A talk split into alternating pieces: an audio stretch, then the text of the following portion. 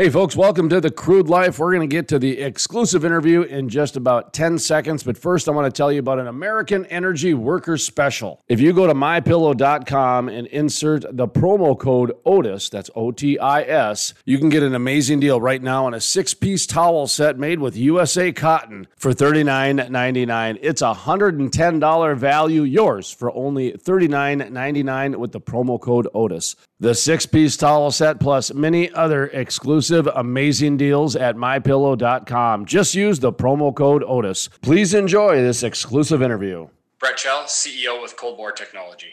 Excellent. Thank you for joining the program and being patient while I had to fix a few levels here in the Industrial Forest Studios. That's kind of the way it goes when you're in construction mode. In fact, everybody in oil and gas right now kind of feels like they are changing their oil while driving 90 miles down the interstate.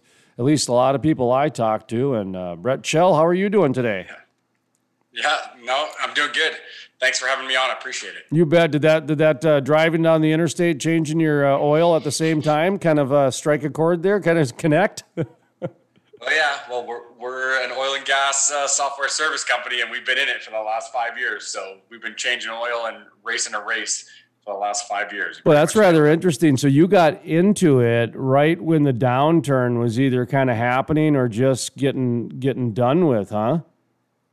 Uh, about a year, I would say, twelve months before we we founded and really started going. And uh, 10, 12 months in, we dealt. Yeah, we were dealt that first uh, initial major downturn. Okay, and what is it you guys are doing? Cold bore technology. So cold, as in the regular word cold. Bore, Yep. B O R E. Not, you know, in Texas, you got to clarify because of their feral hog problem. Right away, their Yep. minds go right to B O A R. So it's cold bore technology. Uh, what is it you guys do, and uh, who's your customer?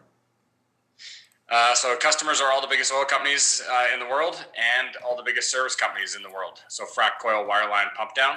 Uh, what we do is provide a, a, central standardized master control system for completions and fracking. Uh, think of it like uh, with the process of fracking that's out there right now, the oil company has a lot of major service companies, Halliburton, Schlumberger, all these guys on their locations doing parts of a job um, and we are that central control system that was that's put out there to connect all these guys so that we can share data now on site move data standardize data collection automate processes between these guys so we're the connection point and the platform that's uh, being put into the industry to automate and make it a lot more efficient so that we can all communicate now you've got offices both in calgary and down in is it houston texas in texas where you're located yeah, yeah, you're right. We got some guys. Uh, we got storage facilities and shops, and some guys in Pennsylvania. You know, oh. the, the major areas. Oh, even better, even better. So my, my point is, you've got some different uh, diversity in terms of uh, point of view and feedback, and you know, even to the tune to where you have international, which is very important in oil and gas because of the way Canada approaches land and environment versus the United States. There's still a little bit of a philosophical difference. So my, my question to you is with the word technology. Um, we're, we're the last couple of years. It's interesting because you know some of the primitive technologies from hundred years ago are making their way back. You know, for water management and recycling and that sort of thing. So it's interesting to see how the word technology has really. Um, it's almost becoming confusing to people. Like the old way, it was like, oh, computers and then it got a little bit more the computers, and then it turned into software, and then it turns into. Well, how, how is it these days? Is the is there an education barrier still? Is there a little bit of a difficulty of an entry point? Or talk to me about the educational awareness with the word technology. Uh, yeah, I think you make a good point. Actually, uh, I know you make a good point because we kind of fight with it in marketing, um, and it's not just technology. So to your point the the issue with what's happened in the last four or five years. So you have a major downturn. Uh, you have these huge companies that need to restructure, and the first couple years is spent in shock and awe, right? And so they're, they're not really paying attention to much else externally. They're worrying about themselves internally, laying people off, getting stuff in order, rejigging their processes, figuring out what they can get rid of and shed, and then they're trying to rebuild and figure out the new plan. Two, three years into that, and then all of a sudden, you know, three, four years into that, they start looking at technology because they get their plan set, they've shed what they needed to shed, and now they get into the market where they're like, okay, now we have to make a change. And when that change happens, and and the free market in the U.S. and Canada, especially, they recognize that. That's when all the buzzwords come in, all the new companies, all the everybody with a solution comes in, and they just flood the market with the same words over and over. Technology is one of them. Big data, APIs, you know, ML, AI, whatever you want, automation, um, fully fully autonomous, like all these things. And so we try real hard. I mean, we have to use words to describe what we do. so, but we try real hard not to over buzzword what we do and be very specific. So, I mean, they, if you just want to throw technology out there, you can apply it to almost anything. And can, the operators get really confused. Of, you know, they hear every pitch that comes into their office has some element of AI and ML, and it's a water hauling guy like, what are you talking about? You know what I mean? Like, why would that have AI and ML? Or well, people might be wondering. Why, I'm sorry to interrupt, but I, no, people no, might be wondering why we're talking about this. Listen, folks, we're in the second half of the year now, and the second half of the second half of the year is when people go into those boardrooms to make the decisions for the next year, and when they start getting bombarded with words like technology used in a thousand different manners, they, they kind of just throw their hands up. And now that yeah. same thing, in my opinion, and this is why I wanted to transition into uh, the same topic, but with just a different example. I believe yeah. that's going on right now with ESG. I think that so many people yeah. are using that word and they don't even know what it means. They don't even understand what it means. They just know that that's how you can get the money, that's how you can direct the dollars that sort of thing. Um, do you see any comparison there between kind of the the buzzword part or just the marketing side of things? You know, the the the, the faux marketing versus the legit marketing, and just talk to me a little bit about that side of it. Yeah, yeah, you nailed it. ESG is the hot topic right now, right? Um, two, three years ago, it was blockchain and crypto.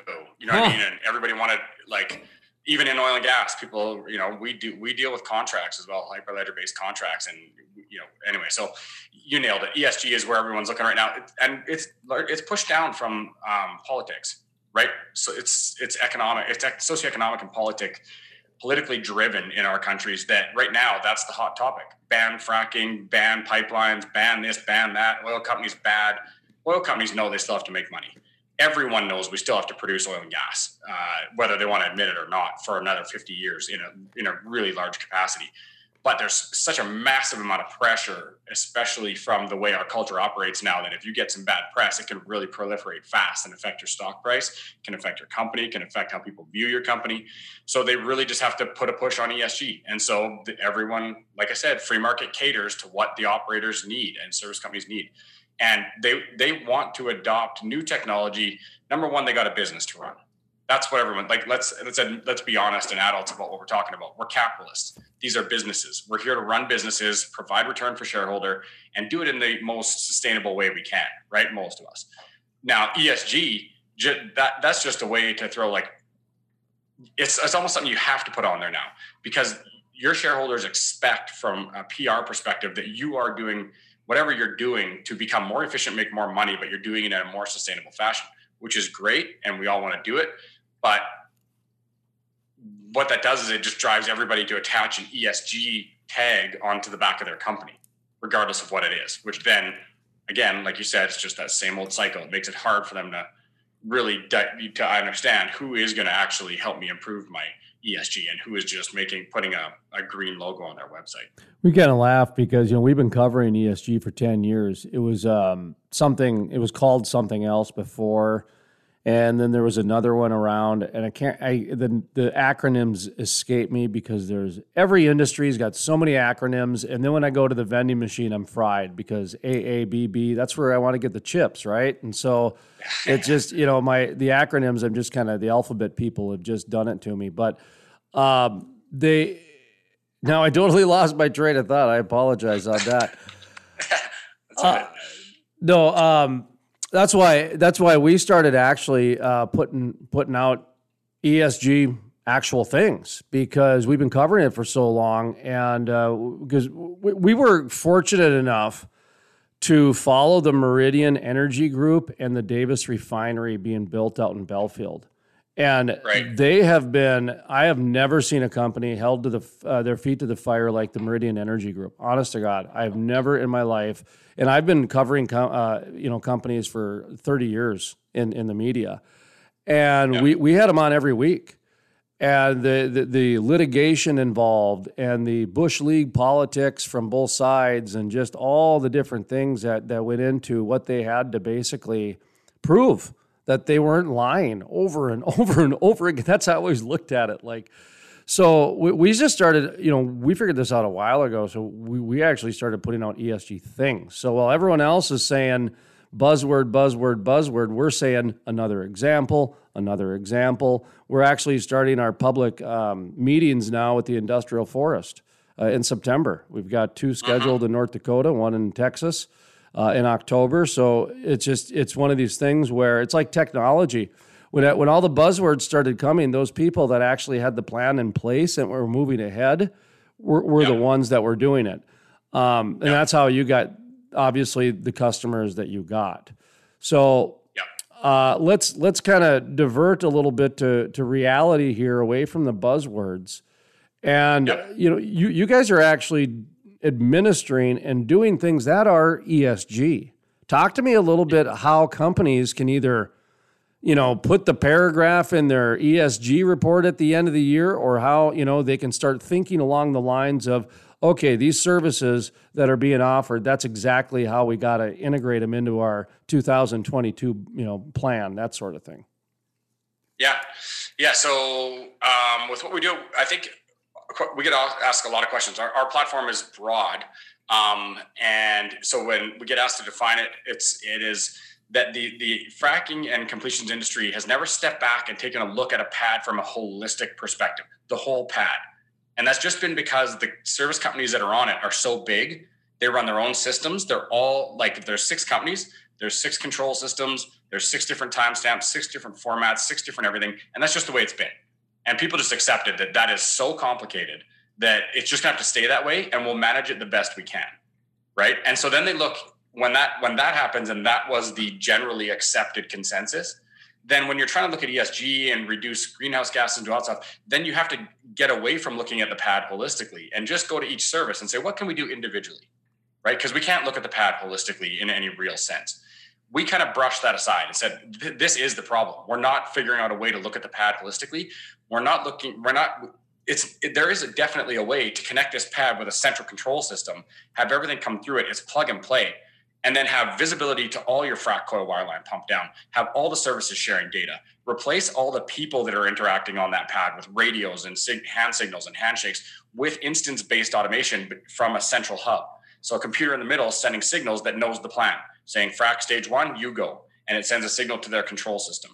When they're done, their control system notifies us. We notify the next company's control system. Now it's your turn. And do that a thousand times over to complete a pad. That turns that pad into a fully autonomous pad.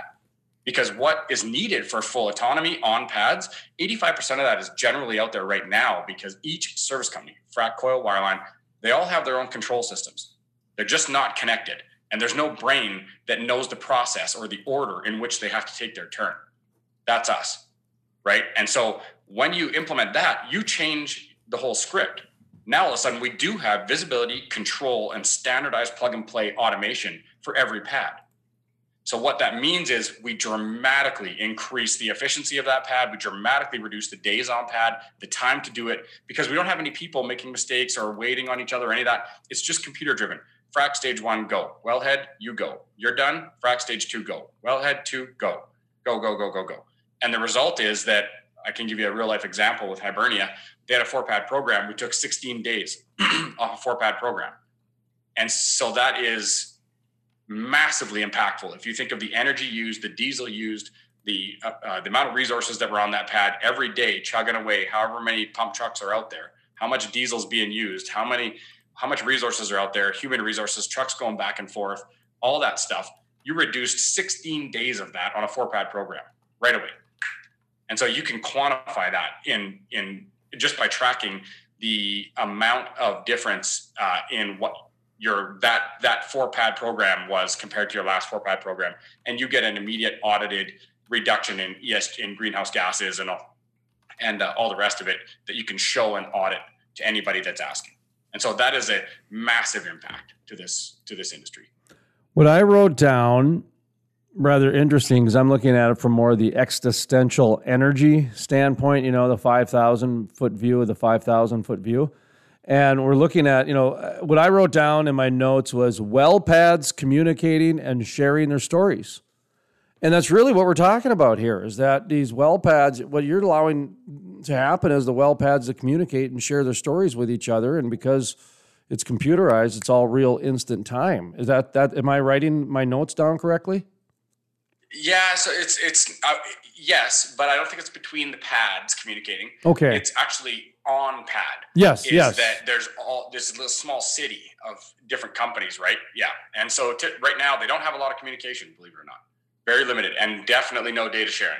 Um, and uh, that's not a 100% literal statement, but 98% they don't share much data in real time for use. And so we're changing that to say, hey, guys, we shouldn't have a bunch of different companies with a bunch of different formats, with a bunch of different ways they do things. You can maintain how you do things. You can maintain your control system. You can maintain your formatting, everything.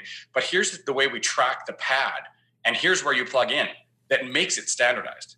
So when you come up to a, a pad that's a smart pad versus an old style, you're not just going to plug into the central control system. Boom, lights go on you can see everyone else's whatever data that the operator and you guys agree that they want to share we can control that. We start sharing and then we start doing instance based automation. We in turn help the service companies. We're a partner with them so that they can provide a vastly better service to their clients which are the operators. We're all in it together to make a better operation for the operators and uh, move them away from having to be disjointed with the rest of the service companies out there into something that's more collaborative standardized faster more economical and then they can get into uh, how they benefit from that is they start talking to the operator saying, hey, if we're going to take this many days off a pad, if we're really changing the script and moving to full autonomy, we need to renegotiate the contracts so that we get paid uh, for the improved performance now that we can track it very accurately. And then everybody starts to get to a win win. You do quite a few interviews, don't you? Uh, that's all I do. Yeah. I mean, I, I do the the sales for a lot of our high level sales with the big oil companies and the boardrooms and the service companies. Yeah. okay, so and, and, you're the CEO, yeah. right? You're the CEO. Yeah. And and, and you came up from sales. No wonder. Okay, so you've got yeah, you've got quite the gift of uh, the gab. That's for sure. And well, and and to, you know because you know we folks we don't rehearse these. Uh, you know this is the first time you know that we've ever that we've ever talked. You know, and and so uh, you know, Brett Chell and I, we're trying to, you know, f- figure out some of the stuff as we go. And I'm, I'm writing my notes down here because at the end of the day, this is, you know, journalistic. And so uh, you're speaking faster than I can write my notes. That's why I'm trying to say, boy, you're, you're, you're, you're, a pro. I wasn't expecting that. Uh, okay. So what, what, what do you have on the offset well then? Because I know I heard that too. So I, I get it. So the, the, the great analogy of is that basically, what happened in the energy industry, and correct me if I'm wrong on this, but what I basically heard was essentially the energy industry is being built with the with the technology from the bottom up because the supply chain is so diverse and it's so you know it's so dynamic that that is the correct way that it had to work. And so you're the next level of we're essentially making the well into a logistical city. Is that what i'm hearing that's right. Okay. Yeah, exactly. So what's the offsite well stuff then? Because I had that in my notes too with the monitoring, because that's where I got mixed up with the wells communicating. Uh, okay. So the way you think of this is that, um, again, just to touch on this again, the way it's been thought of in the industry is that we have a pad, but we have all these service companies that are going to go out there. So we're going to look at each service company individually and try to optimize one each individually. That that is gone with us. That pad needs to be looked at in its entirety because they're all related we don't have six individual timelines. We have one timeline of that pad. If you take six individual pieces of a timeline and try to put them together from six different sources, we all know how that's going to end up, right? Wrong. It's wrong. All of it's wrong. And you can do your best and you can clean it, and it's extremely arduous, but you can't add automation. You're going to hit a glass ceiling. A lot of your data is wrong. It's hard to optimize. So we get rid of that model. Cold Bore comes in, central control system, standardize the collection, one time stamp for the entire pad.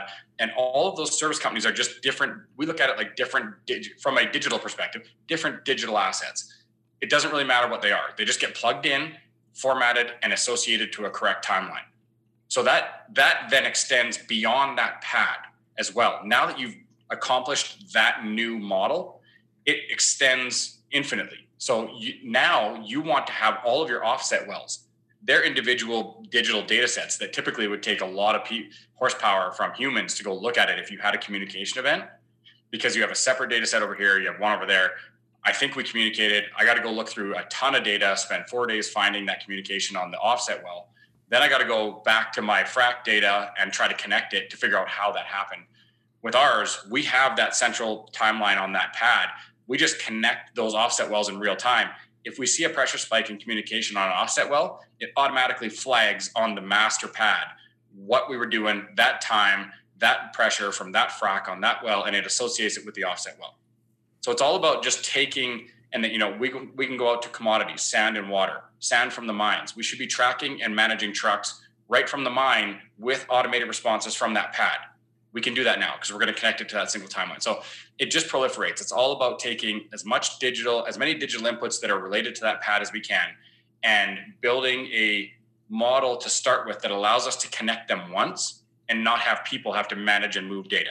It's all automated. So that's the idea behind the offset wells. So here's the thing that kind of surprised me about the oil and gas industry when I got into this in 2011 was that they were a little bit behind on this type of technology. And what I mean by that is is I had been covering drones and UAS and UAVs and oh there was even a couple other acronyms they tried back in the late 2000s as well that didn't pick up but uh, be, because of the agriculture in- industry, because the ag- agriculture industry was an early adapter of that, and I don't know if that's just that was through the uh, uh, trades with Israel, but they had done a lot with Israel. So back in 2006, 2007, we were doing stories on Israel had uh, drones the size of honeybees, you know, and so now they're of course nano size.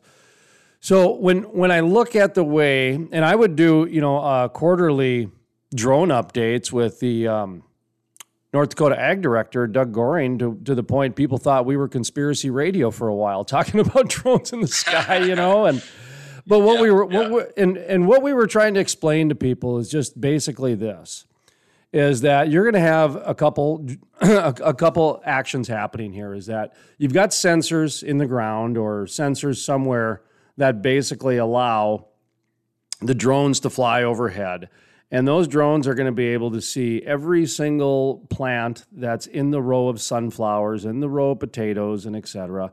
And if there's a, you know, if there's a potato blight, if there's a little disease, well, then that's going to signify either another drone or maybe a maybe it's a four wheeler type drone that comes over and does a little perfume mist of uh, pesticide or some sort of whatever to take care of that problem, and it's going to vastly reduce the dependency for farming on on uh, pesticides and chemicals and, and et cetera. And then right. at the same time, it's going to increase the crops and the bumpers, and and then you're going to also reduce a lot of the actual uh, diesel that's being done through tractors and et cetera. So we've been doing you know this type of impact, you know, like I said, the 5,000 foot view with the 5,000 foot view type stuff for over 10, 15 years. And so when I'm seeing this kind of coming in the oil and gas industry, it's it's kind of different to watch because, like I said, the supply chain is is so diverse and direct. Now, yeah. the reason I bring that up is I, I am what I'm going to ask you is probably a rerun of what you've already said, but I'm going to ask you to do it in like a kind of a concise. Uh, easy sure. version for people, and that's carbon management because that's the next big buzzword. So when ESG is done, carbon management's the next big buzzword if it's not already taking over. Um, yeah. What what do you tell you know? Talk to me like I'm a like I'm a customer, you know, a potential customer. What what do you tell somebody when you got that two three you know minute elevator pitch when it comes to carbon management? Good question. So I've never heard that before. So this is good. I like getting put on my toes or my heels. So I would say that uh, if you're talking about carbon management, the first thing I hear is that they're going to my mind goes right to carbon capture or scrubbing or cleaning or all that stuff. That because that's what we hear a lot more of. There's a lot more people focused on taking carbon out of the air. I'd say right now with what we're doing, we can focus on reducing what we put into the air first by making your operation automated, more efficient, and using less diesel to start with. So we can make more money, we can make the operation faster, we can make it cheaper, we can reduce infrastructure, and we can reduce the amount of hydrocarbons you burn to accomplish that same job dramatically And that's all done through centralized automation. And that's where we live. So we're the first step in doing that before you look at anything, anything else for carbon capture. Let's figure out how to put less in the air first. Let's get that down to a bare minimum. And then we can start looking at how to move even further than that after the fact. Well, that was one of the things I learned through kind of my my weekly updates with the Meridian Energy Group was a lot of the digitization of a lot of the different parts, especially even in engineering, showed a lot of the impacts being done. In the refinery, it was done a lot through the angles of pipes, just something as basic as figuring out new ways that pipes are going to be angled and able to make the flow better.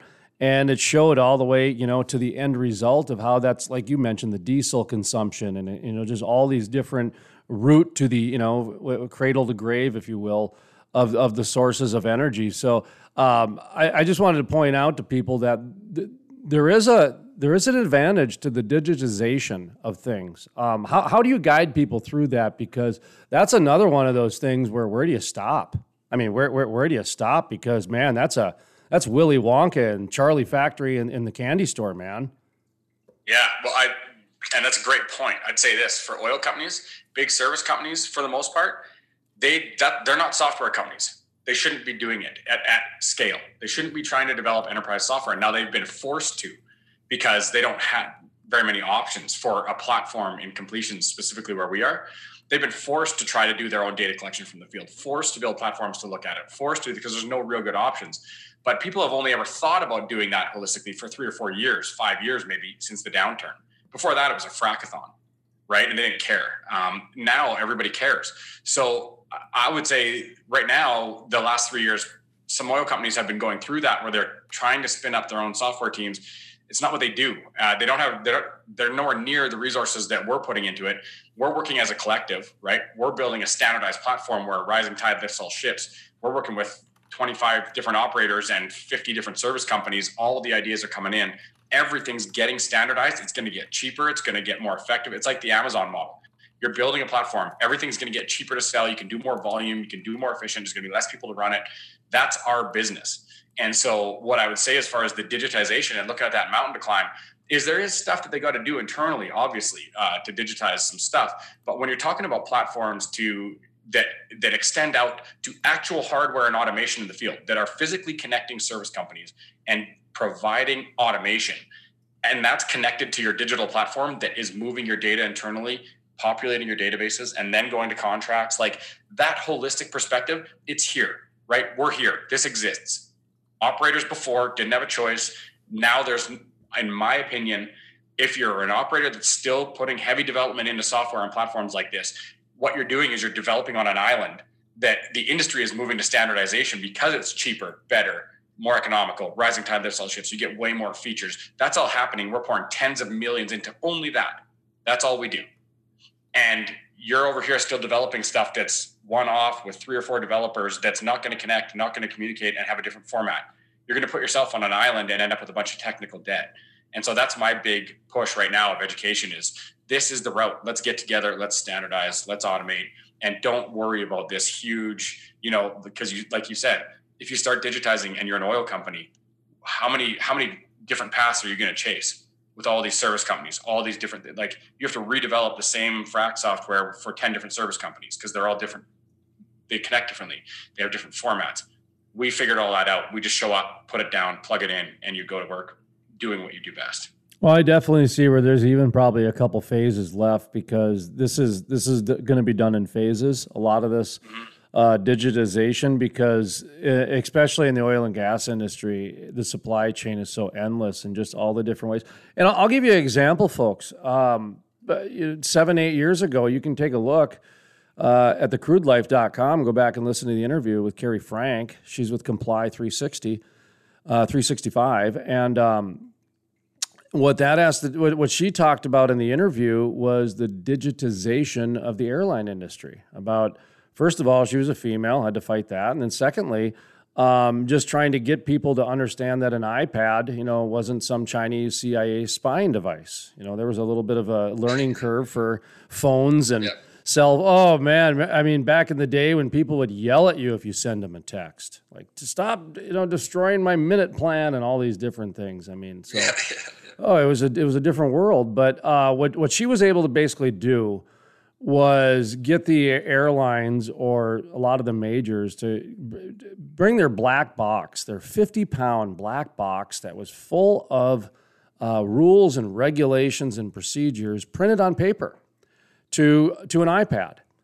And of course, the, you know that that took years. By the way, folks, that took years because there's a lot of people that want documentation, and there's a lot of people that worry about power failures and connectivities and all these different things. So there were several years of educating the you know the best and the brightest of the industries.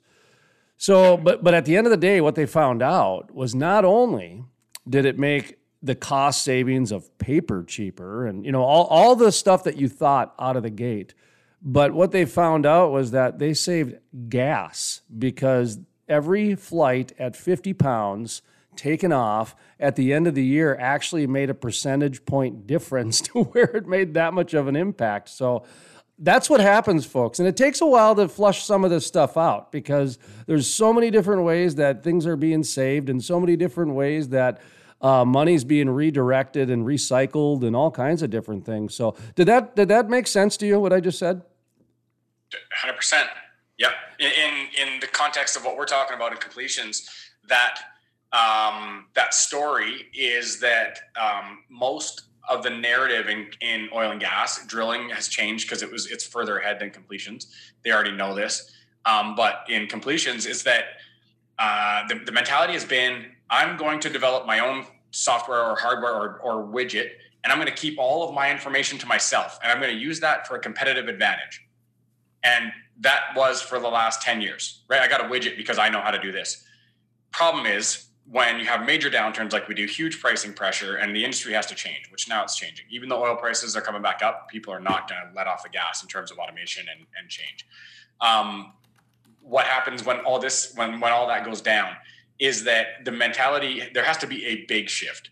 And when a platform like us or, or other companies come in that are providing something like this, the shift is that when you, as service companies, when you are trying to maintain your own individualized widgets to sell to operators, you're creating a larger problem for them. What that means is is that they may get a widget with service company A that is quite cool or or, or a nice to have. But if everyone's trying to sell that nice to have widget and it's proprietary, none of them are putting any effort into co- connecting together to standardize which would mean to an oil company if they would just stop with the mentality of i'm going to keep everything to myself for this widget and that's going to be my competitive advantage and we got together and said let's all start sharing data get on a common platform and standardize you will flat out change how fracking is done from manual to fully automated. It'll be a 30 40% overall distance but difference by the time this all plays out. That is how oil companies will see massive differences half the industry realizes that right now and they're running towards it because the first people to get on that standardized platform are now going to have a new competitive advantage. They can plug and play. They can provide automated everything.